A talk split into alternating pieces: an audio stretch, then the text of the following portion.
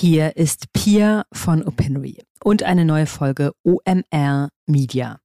Es gibt ein paar Menschen in der Medienwelt, die unter meiner inneren gesonderten Follow-Kategorie stehen, bei denen also absehbar ist, dass sie kurz bis mittelfristig in dieser Industrie viel gestalten werden.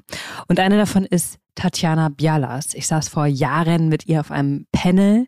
Da war sie Country Manager bei Tabula und beeindruckte mich in extremer Klarheit und Professionalität. Und dann haben sie weitere Stationen immer im digitalen Mediengeschäft. Zuletzt leitete sie Go Feminine, ein Lifestyle-Portal mit primär weiblicher Audience. Und dann überraschte mich vor ein paar Monaten, äh, Go Feminine war von Funke übernommen worden, die Headline, dass Tatjana Geschäftsführerin für Funke Niedersachsen wird. Ähm, das war ein ganz schöner Sprung irgendwie von Unternehmens Kultur, Aufgabenportfolio. Tatjana selber kommt aus Süddeutschland, also entert diese neue Mission Lokaljournalismus mit einem in vieler Hinsicht sehr frischen Blick. Und deswegen wollte ich mit ihr sprechen. Wie ist der Wechsel von einem jungen Digitalunternehmen in eine Legacy-Organisation wie Funke mit über 70-jähriger Historie? Wie arbeitet man sich in die verschiedenen, äh, in die Verschachtelungen so eines Unternehmens ein? Welche Themen knöpft sie sich in ihrer Rolle vor? Was sind für ihren Standort überhaupt die relevantesten Umsatztreiber? Ähm, welche Potenziale liegen da noch auf der Straße?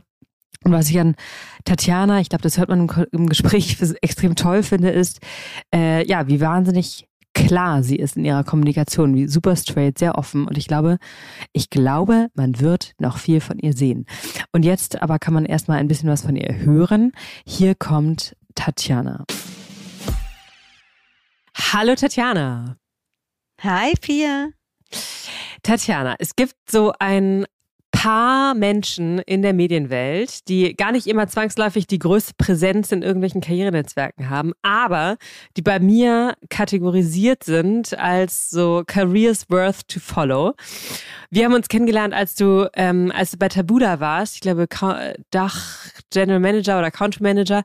Country Manager. Und dann ja. begegnete ich dir wieder, als du bei Go Feminine, ähm, dem Lifestyle Female Focused Reichweiten Publisher warst. Und dann las ich mit Überraschung vor ein paar Monaten, dass du Geschäftsführerin bei Funke Niedersachsen geworden bist. Ja, Vielen Dank, hast du gut Revue passieren lassen. Habe ich. meine letzten Stationen. War da noch, war da noch eine Station dazwischen? Habe ich alles mitgenommen oder?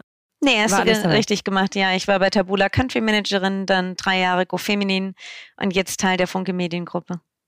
Ein, würde ich sagen, struktureller Unterschied zwischen deinem neuen Posten bei Funke und den Unternehmen, in denen du vorher warst, ist, dass Go Feminine oder Tabula Unternehmen seid, die seit wahrscheinlich so ungefähr fünf, maximal 15 Jahren existieren. Und Funk, Funke gibt es seit, weiß nicht, 75 Jahren wahrscheinlich. Ähm, wie erlebst du Richtig. diese unterschiedlichen Historien und damit irgendwie so auch gewachsenen Unternehmensidentitäten im Alltag, in deinem neuen Alltag? Ja, tatsächlich ist es so, ich verbinde das immer ganz oft mit Schnelligkeit. Tabula war tatsächlich das jüngste Unternehmen, bei dem ich gearbeitet habe. In letzter Zeit Go Feminin wurde auch schon 20 und selbst bei 20 Jahren Legacy hast du einiges an an Karteileichen und Sachen, die dann noch nach oben poppen, von denen du am Anfang gar keine Ahnung hast, wenn du da hinkommst. Und jetzt bei Funke ist es natürlich noch mal ein anderes Biest. Du hast einfach konzernartige Strukturen, wie du richtig sagst, die Braunschweiger Zeitung hier speziell, unser Kernprodukt hier bei der Funke Medien Niedersachsen ist 75 letztes Jahr geworden. Da sind natürlich auch aus, aus Themen aus der Vergangenheit da, die die Mitarbeitenden, die Teams geprägt haben. Und ähm, ich ich bemerke halt einfach, dass man deswegen auch nicht immer ganz so flexibel und agil ist, es wie, wie bei jüngeren Unternehmen, die das auch nochmal anders, sag ich mal, in den letzten Jahren erst für sich etabliert haben. Es lässt sich ja so der, der Ballast solcher derartig gewachsenen Strukturen irgendwie schnell leicht vorstellen. Erlebst du auch Vorteile davon, so ein altes, eingesessenes Legacy, konzernartiges Unternehmen zu sein? Ja, klar. Ich finde, Legacy bedeutet ja auch immer ganz viel Tradition und unfassbar viel Wissen. Also was mich wahnsinnig beeindruckt, ich bin jetzt acht Wochen da, dass es hier ja ganz viele Menschen gibt, die ihr gesamtes Leben bei der Funke Mediengruppe gearbeitet haben. Und das spricht ja auch dafür. Ganz viele sagen mir dann, wenn ich die frage, warum ist das so, sagen die, na ja, weil ich mich immer weiterentwickeln konnte. Dass ich praktisch entlang der digitalen Transformation, die uns ja auch die letzten Jahre begleitet und immer noch natürlich vorherrscht, immer wieder neue Möglichkeiten hatte, mich auch selbst weiterzuentwickeln, sich die Gruppe weiterentwickelt hat, über Zu-, Verkäufe etc. Ich bin ja selbst jetzt auch über einen Zukauf, Go Feminin wurde ja von der Funke Mediengruppe gekauft, in die Gruppe gekommen. Und da ist trotzdem auch viel Veränderung da und ähm, das finde ich einen extrem großen Vorteil. Also es ist nicht alles starr. Und im Vergleich zu diesen ähm, Unternehmenskarrieren, die sozusagen seit Jahrzehnten sich innerhalb der, der Gruppe weiterentwickelt haben und für die es auch gar keinen kein, kein, kein Anlass dafür gibt, sich da davon zu entfernen, bist du ja dann ein, ein vergleichsweise exotisches Gewächs mit einer äh, schnellen und diversen und internationalen Karriere. Was glaubst du, was sagen die über dich, wenn du nicht im Raum bist? Ich glaube, da polarisiert natürlich die Entscheidung, mich, mich auf die Rolle der Regionalgeschäftsführung zu packen, enorm. Ich glaube, da gibt es die einen, die sagen, boah, endlich ein ne, ne ganz anderer Führungsstil, junge Frau, die lange international gelebt und gearbeitet hat. Ich war ja zehn Jahre in London und die nochmal ganz andere Impulse mitbringt. Also ich glaube, da gibt es die extremen Befürworter, die da auch neugierig sind, auch mal ganz andere Wege mit mir hoffentlich auch zu gehen. Und dann gibt es genauso auch die Kehrseite der Medaille, die Menschen, denen das vielleicht auch Angst macht. Ne? Bedeutet das jetzt vielleicht für den einen oder anderen, dass ich alles, was print und traditionell ist, loslassen möchte? Da kann ich direkt schon mal an der Stelle sagen, nein, überhaupt nicht. Ich bin ja total fasziniert vom Printgeschäft und möchte auch verstehen, wie kann man das Ganze zu zukunftsträchtig auch immer noch ähm, als Geschäftsmodell auch weiter, weiter leben. Und das ist ja auch heute ein unfassbar profitabler Zweig immer noch, aber wir möchten es auch so erhalten. Also kurze Antwort ist, ich glaube, meine Einstellung polarisiert da in, in beide Richtungen extrem. Und wie, ähm, ich meine, es ist also aus, von allem, was ich auch aus Zusammenarbeit mit der Funke-Gruppe mitbekomme, ist es echt ein, ein Unternehmensdschungel mit äh, echt komplexen Strukturen. Und ähm, wie lange bist du jetzt da? Drei Monate? Ich, zwei Monate? Genau, in die Funke Mediengruppe bin ich äh, Anfang Januar gekommen über die mhm. Akquisition mhm. von Go Feminin und in der Rolle jetzt der lokalen Geschäftsführerin bin ich seit acht Wochen. Okay, wow. Also sagen ja. wir mal, dann sozusagen nehmen wir die zwei Monate, in denen du in deiner aktuellen ja. Rolle bist. Ja.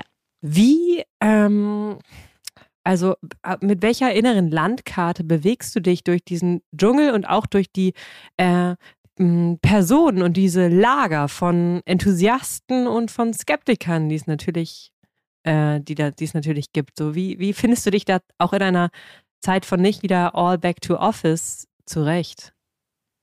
Also was, was mir ganz wichtig ist und was ich mir jeden Morgen auch sage, dass ich unfassbar viel Empathie mit meinen Mitmenschen, mit meinen Kollegen und Kolleginnen habe und auch mit mir selbst. Und das äußert sich dadurch, dass ich auch einfach offen an alle Themen rangehe, an Themen rangehe, wo mir zum Beispiel Workflows bis dato nicht bekannt sind. Ich meine, ich lerne hier jeden Tag über das klassische Verlagsgeschäft. Ich bin ja so weit außerhalb meiner Komfortzone und habe da für mich eine unfassbare Wachstumskurve, muss da aber auch empathisch mit mir selbst sein. Ich kann nicht alles von heute auf morgen lernen, wo andere praktisch 20, 30 Jahre Berufserfahrung haben.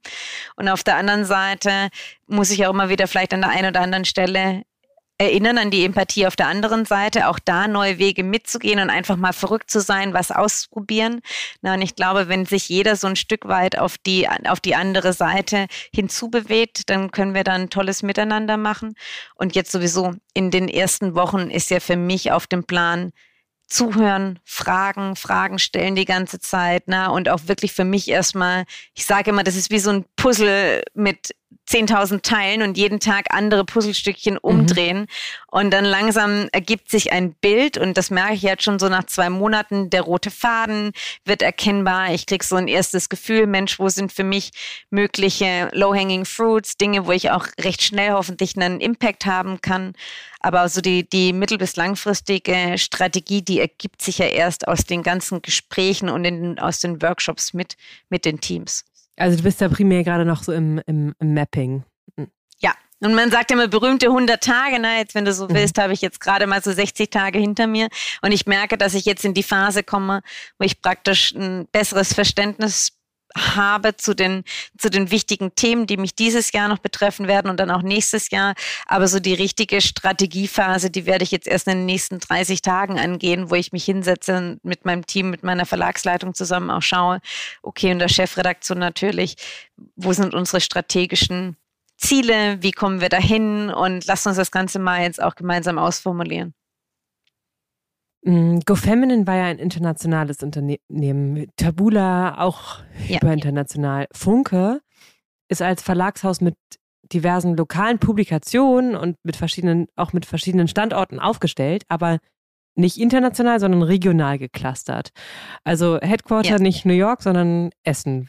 Richtig. Und welche deiner Erfahrungen aus Unternehmen mit diversen Standorten kannst du bei Funke jetzt anbringen und wo unterscheidet sich das durch dieses regional versus internationale ähm, ähm, Level?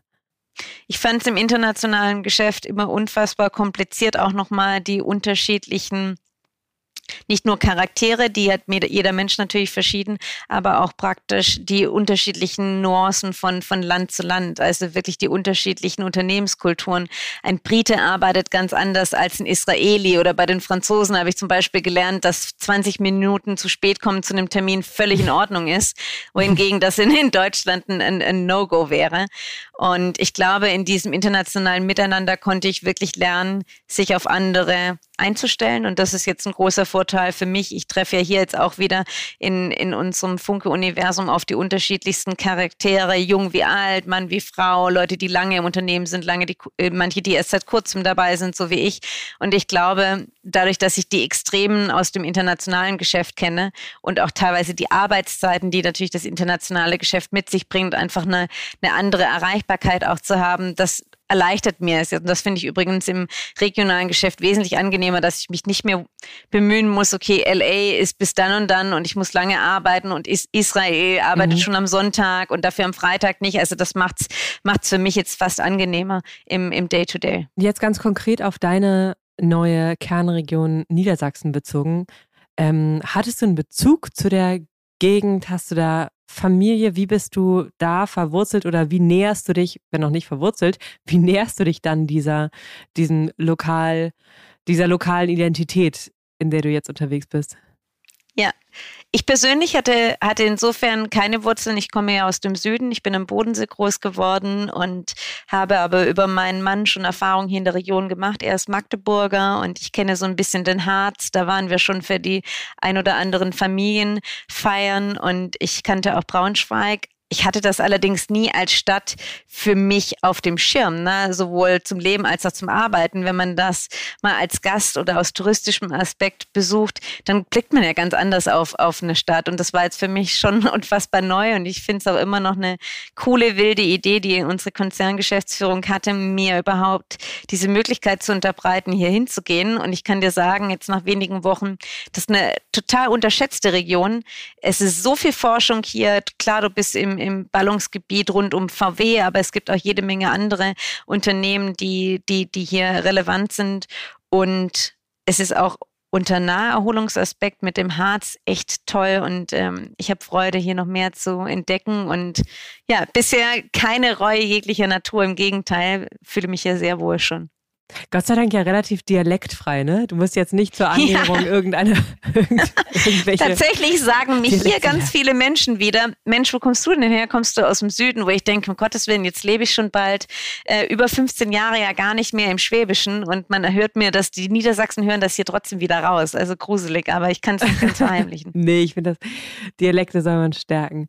Ähm, wenn man sagt, dass sich Medienhäuser diversifizieren müssen, um zukunftsfähig zu sein, dann kann man ja sagen, dass da Funke eigentlich einen ganz guten Job macht, soweit ich das beurteilen kann. Also von außen betrachtet ist das ein extrem verschachteltes Unternehmen mit diversen Geschäftsfeldern, von Tageszeitungen, Zeitschriften, Anzeigenblättern, Druckereien, soweit ich weiß auch noch. Ja. Ähm, und im Zeitungsbereich, Abogeschäft und im ähm, werbegetriebenen Reichweitengeschäft unterwegs.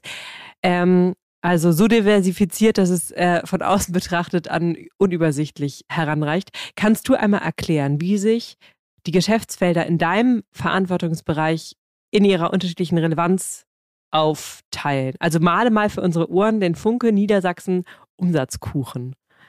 Ja, Du, tatsächlich all das, was du gerade im Großen für die Funke Mediengruppe skizziert hast, das habe ich hier auch auf Niedersachsen bezogen. Angefangen von wirklich noch einem sehr großen Printanteil. Also dieses Kuchenstück ist wirklich noch üppig und das hätte ich, glaube ich, als Außenstehender auch gar nicht erwartet. Das ist wirklich für uns ganz, ganz wichtige Umsatz äh, Treiberin und Cash-Cow und dahinter verbirgt sich natürlich die Tageszeitung, die wir hier in der Region haben, die Braunschweiger Zeitung ähm, als Beispiel. Wir haben ja auch verschiedene, der Harzkurier ist auch Teil von äh, Funke Medien Niedersachsen und dann gefolgt von unterschiedlichsten Anzeigenblättern, die wir haben.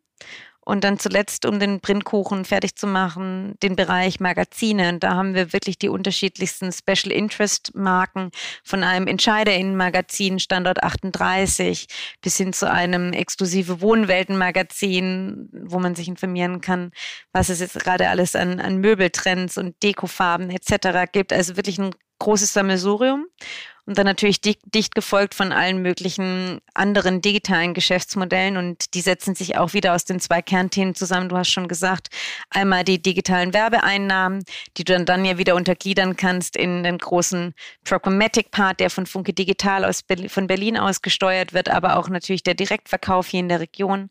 Dann das digitale Abo-Geschäft und, und dann zuletzt ähm, haben wir noch eine Reihe an, an, an, an kompletten anderen Geschäften, sei es eine Konzertkasse, wo wir uns mit Ticketing beschäftigen. Wir haben einen Shop, sowohl hier haptisch bei uns im Haus in Braunschweig als auch digital. Also machen auch ein bisschen E-Commerce. Wir machen Leserreisen. Also da ist wirklich, du hast vollkommen recht, da ist schon viel Diversification vorhanden.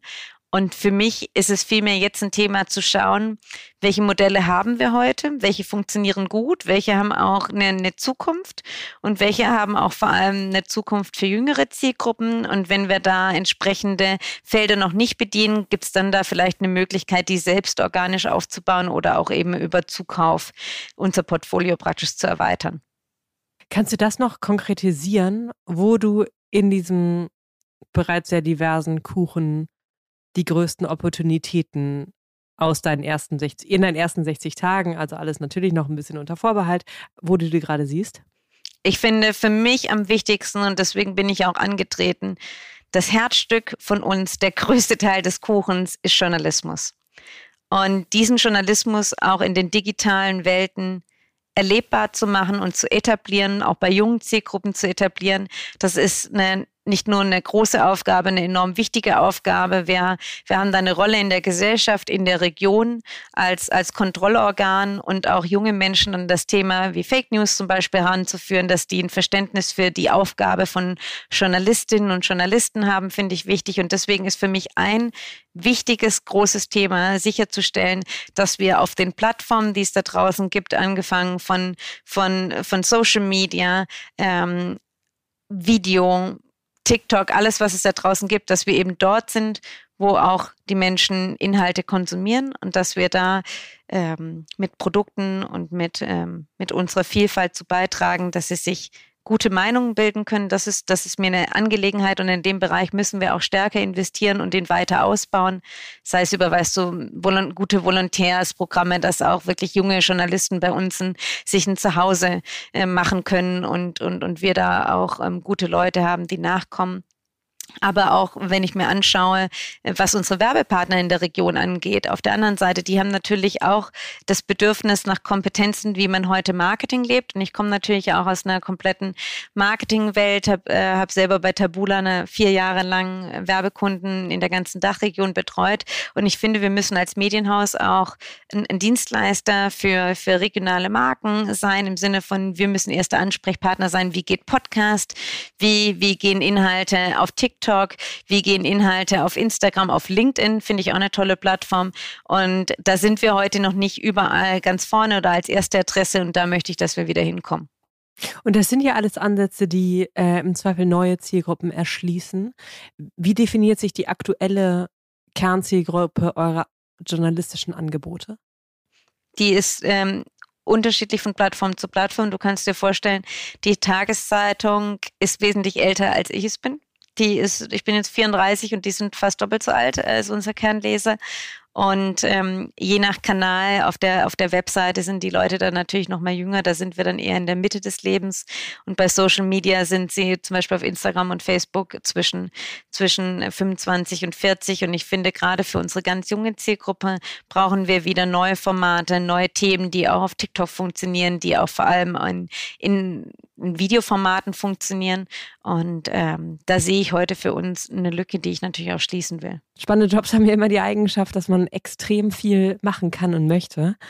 Ähm, welche Opportunitäten, die du ähm, schon gesehen hast, ja.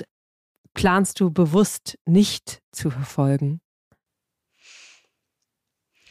Ja, also, ich glaube, das ist, ist vielleicht an, an, an mancher Stelle noch zu früh gesagt. Es gibt aber einfach Geschäftsmodelle, da sehe ich bei uns heute, die sind durch die Pandemie bedingt vielleicht auch nochmal nach hinten geworfen worden. Das sind einfach alles Dinge, die zum Beispiel unser Shop hier vor Ort, der hat die letzten zwei Jahre war das natürlich schwierig, pandemiebedingt die Leute hier ins Haus zu holen. Und da muss man sich jetzt überlegen, okay, welche Konzepte kann man da jetzt wieder etablieren und da frischen Wind reinzubringen? Und haben wir da überhaupt die Möglichkeiten, große E-Commerce-Player zum Beispiel in der Region zu sein?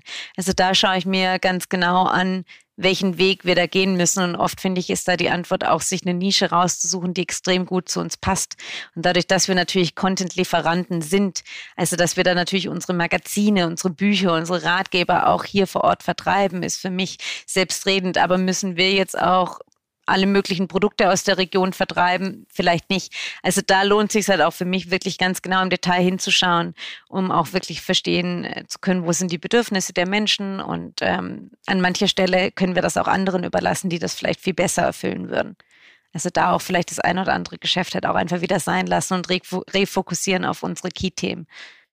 Ich erinnere, dass mir mal jemand von Dumont, äh, Thomas mhm. Kämmerer, glaube ich, erzählt hat, aber es ist schon ein paar Jahre her, ich glaube vier, fünf Jahre, dass sie eine primäre Cash Cow in ihrem Shop haben und das waren so, mh, mm, so Badelatschen mit, ich glaube, wahrscheinlich einem Kölner Dom drauf oder sowas. Aber das war, ja. das war der Verkaufsschlager im Shop. Und hätte, hätte den Shop wahrscheinlich auch gut auf, auf diese Badelatschen reduzieren können, ohne dass er das gesagt hat. Ähm, aber die, ja, genau. Die, Stärken liegen ja nicht immer, ähm, sind ja nicht immer die offensichtlichsten. Ähm, und nochmal zurück zu den, mh, mm, dazu, dass du jetzt ähm, aus diesem super, ähm, also ja, du warst bei, mit GoFeminine in einem, in einem Special Interest Umfeld unterwegs, aber bis jetzt ja sozusagen ja in diese ähm, Spezialität eines von lokalem Publishing gegangen. Und ich habe den Eindruck, dass in Bezug auf Lokalverlage etwas zu flächendeckend gesagt wird, dass es denen ja, dass es den allen so schlecht geht. Zumindest fand ich, weiß ich von ein paar Publikationen, dass sie super profitabel sind und gut laufen.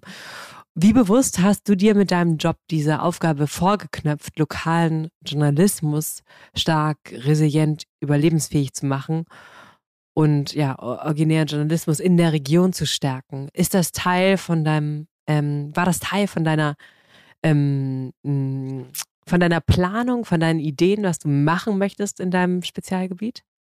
Also was für mich ganz wichtig war, weil ich als ich als Außenstehende ja auch auf die Frage geblickt habe, möchte ich das machen oder nicht, war für mich erstmal wichtig zu wissen, okay, wie geht es dem Haus wirtschaftlich und der Status quo ist das eine und da gehören wir hier auch zu denen, denen das sehr gut geht. Und das, ähm, das andere ist, welche Pläne haben wir auf Investitionen blickend für die Zukunft? Und wenn nicht gegeben wäre, dass wir in den digitalen Journalismus investieren wollen, oder ich sage immer digital, weil ich das so oft sagen muss, aber generell in den Journalismus spielt es gar keine Rolle, ob der digital oder non-digital ist. Wir wollen ja natürlich auch weiter die Zeitung machen. In Journalismus investieren ähm, ist für mich grundlegend und, und das ist hier gegeben. Und ansonsten hätte ich es vermutlich auch nicht gemacht, weil ich finde, dass das Herzstück unseres Businesses und das müssen wir uns auch beibehalten und dass es, dass es flankierende Geschäftsmodelle gibt, die zu unserem Unternehmen als, als Medienhaus, als Content-Lieferant passen. Super gerne, dann machen wir das auch. Ich finde aber auch nicht, dass wir überall mitmischen müssen. Deswegen gerade auch bei deiner Frage vorab, da, da werden wir uns sicherlich von, von dem ein oder anderen Thema auch wieder trennen und dafür was anderes machen. Aber grundlegend wichtig ist es, ich komme aus, selber aus einer kleinen Region und weiß es, wenn man, wenn man, sage ich mal, auch davon abhängig ist, dass ähm, man eine tolle Vielfalt über das lokale Medienhaus hat und dass die Geschichten der Menschen, die vielleicht sonst keiner schreiben würde, auch wirklich geschrieben werden oder dass über die eben berichtet wird. Das ist essentiell wichtig und deswegen bin ich dafür auch angetreten. Im Lokaljournalismus gibt es ja mittlerweile auch, äh, auch viele neue Modelle, Lokaljournalismus finanzierbar zu machen. Welche ähm, von diesen jüngeren Unternehmen, Startups, schaust du dir besonders an oder findest du besonders spannend? Kommt dir jetzt was speziell in den Kopf, als du die Frage gestellt hast, nur weil aufs Lokale Also in bezogen? letzter Zeit habe ich, äh, habe ich äh, Katapult äh, ähm, verstärkt wahrgenommen. Mit Vergnügen ist, finde ich, ein, ein, ein hoch etabliertes ähm, Modell, wo wirklich das auch das Branding sehr gut und der Nutzwert sehr gut funktioniert hat. Ähm, sind zwei coole Vorbilder. Ich glaube, so kann man das schon mal sagen. Also einmal der, das Thema Datenjournalismus und das Ganze auch visuell attraktiv machen ist, ist, ist super wichtig. Viel zu oft denken wir vielleicht noch eher in, in, in Text und müssen das Ganze aber auch in einer guten Bildsprache und vor allem auch Video ähm, über die Bühne bringen und auf die Bühne bringen. Und das andere Thema, ich finde, mit Vergnügen hat es geschafft, eine absolut tolle Love-Brand zu sein. Und ich glaube, das ist auch ein, ein, Ziel, was wir, wie hier in der Region haben müssen, dass wir erste Anlaufstelle sind für, für Thema, ich jetzt als Zugezogene, wo finde ich jetzt die News, was, was, was geht hier in der Region, wo kann ich mein Wochenende verbringen, was kann ich abends machen, jetzt das Leben kommt wieder zurück, wo sind die Events, die Konzerte, welche Gast Gastros öffnen. Ich glaube, das, das muss auch von uns besetzt werden und muss mhm. gut gemacht werden. Ähm, finde da Mitvergnügen ist ein, ist ein ganz, ganz tolles Beispiel. Selber großer Fan davon. Wie, ähm, ähm, wie funktioniert sozusagen diese, wenn es darum geht, Themen zu besetzen, ähm, Angebote äh, zu schaffen, äh, für, eine, für, für Leserinnen und Leser. Wie, wie, wie funktioniert da der Draht zu den Redaktionen mit dir? Für die bist du ja eigentlich erstmal die von der anderen Seite. Ja, also ich muss sagen, ich bin da ganz glücklich hier in der Situation. Ich habe hier eine Doppelspitze in der Chefredaktion und wir haben da super Gespräche, dass es da nicht in jedem Satz darum geht, dass ich aus dem kaufmännischen Bereich komme und dass sie den Content machen und dass ich da nicht als Bearingspartner auftreten kann. Im Gegenteil, wir diskutieren da schon viel in diese Richtung eher gar nicht im Detail, was muss hier geschrieben werden oder da geschrieben werden, sondern welche Zielgruppen wollen wir erschließen und mit welchen Strategien. Mhm. Und letztendlich will ich ja die Strategie mit Investments in die richtigen Bereiche untermauern, sei es in die Ressourcen, die wir vielleicht brauchen, wenn die uns heute fehlen, wenn es bestimmte Kompetenzen gibt, die wir heute noch nicht abdenken, aber auch in, in Marketingbudgets. Ich finde es enorm wichtig, dass man auch weiß, dass wir natürlich heute nicht mehr in einer Must-Have-Welt sind. Früher gab es hier in Braunschweig nur das eine Medium. Und heute haben wir eine unfassbare Vielfalt. Du kannst wunderbar durch den Tag kommen, ohne uns einmal genutzt zu haben. Also keines unserer vielen Produkte. Und dafür ein Verständnis zu haben, dass man eben auch ein Nice-to-Have-Produkt geworden ist, finde ich e-, enorm wichtig. Mhm. Und dafür, das bedeutet halt auch, dass man Marketingbudgets in die Hand nimmt, Hand nimmt, um überhaupt eine Sichtbarkeit bei der einen oder anderen Zielgruppe zu bekommen und dann auch ins Community Building natürlich investiert und in den permanenten Dialog mit seiner Community geht. Und ähm, in dieser Funke, in dem Funke-Universum, ähm,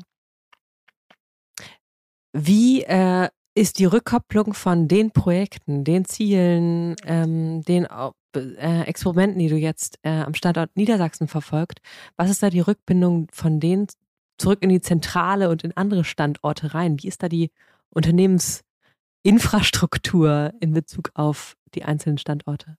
Ja, das, das funktioniert nicht losgelöst. Also an den seltensten Fällen machen wir was, ohne das mit Konzernteams, die müssen nicht immer in Essen sein, die können auch an unterschiedlichster Stelle äh, zentralisiert sein, dass wir uns dann natürlich abstimmen. Es geht ja auch darum, das Thema, was ich hier habe in Braunschweig, kann genauso für den Kollegen in Hamburg spannend sein oder die, die Kollegin ähm, von der Berliner Morgenpost. Also da, da ist natürlich wichtig, dass wir nicht nur jeweils für einen Standort eine Lösung denken, sondern immer gemeinsam ähm, in das Thema reingehen. Das heißt, wenn einer von uns Ideen hat, also einer der lokalen Geschäfts Geschäftsführer oder lokalen Chefredakteure, wer auch immer, dann kippen wir das meistens in irgendeinen Weg in den Konzern ein, ähm, um für den Gesamtkonzern natürlich auch eine gute Lösung zu haben, so dass wir zum Beispiel auch Verträge wie, wie mit Opinory jetzt nicht fünfmal machen, na, ne, als Beispiel, sondern auch da natürlich eine Konzernantwort drauf haben. Und ich finde es eigentlich auch ganz gut, wenn man sich da vieler Kompetenzen an vielen Standorten bedienen kann, auch wenn es natürlich an der einen oder anderen Stelle dann auch etwas behäbiger wird, weil man natürlich auch erstmal die die Stakeholder in den anderen Bereichen oder in dem jeweiligen Bereich für das Thema gewinnen muss und dann auch äh, nachhalten muss, dass äh, die, sag ich mal, der Druck nicht vom Gaspedal genommen wird und man dann auch die Themen umgesetzt bekommt. Side Note Opinory. Mit Opinory seid ihr, also als Funke Mediengruppe, wirklich super unterwegs. Nicht, nicht, also viele Verlage bekommen es nicht hin, die verschiedenen oder schwerer hin, die verschiedenen Value Propositions von Datennutzung, Vermarktung ja. und redaktioneller Nutzung so in ihren äh, alle richtig einzusetzen. Ähm, und das, äh, das kriegt äh, Funke sehr gut hin. Ähm, ja, schön. Letzte, ja, es geht auch noch weiter. ähm, letzte Frage aber an dich. Was, also ich, du bist ja ein sehr strukturierter Mensch, wie ich dich äh, kennengelernt habe. Deswegen glaube ich, dass du für dich selber auch eine äh, Definition of Success hast.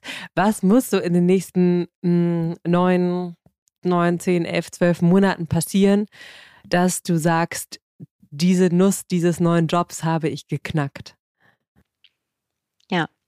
Also ich glaube, was ich für mich persönlich brauche, das sind so, glaube ich, wie jeder, wenn man in einem neuen Job ist, dann wird man natürlich auch von allen Menschen beäugt, wie performt man jetzt, was bringt man eigentlich an den Tisch. Und ähm, ich brauche natürlich genauso wie jeder andere da erste Erfolge.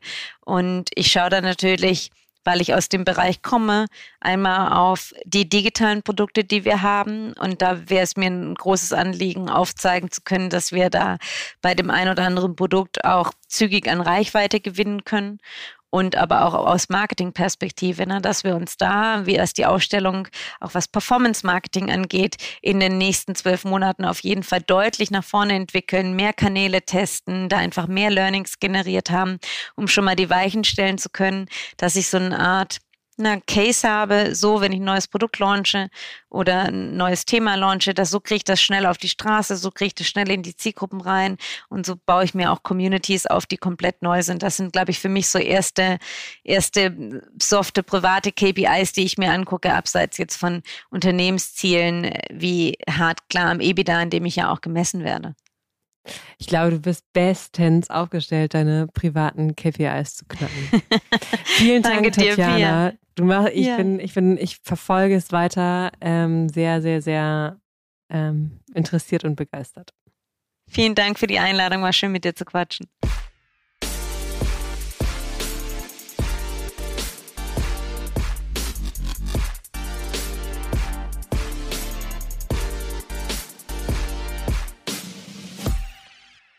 Dieser Podcast wird produziert von Podstars bei OMR.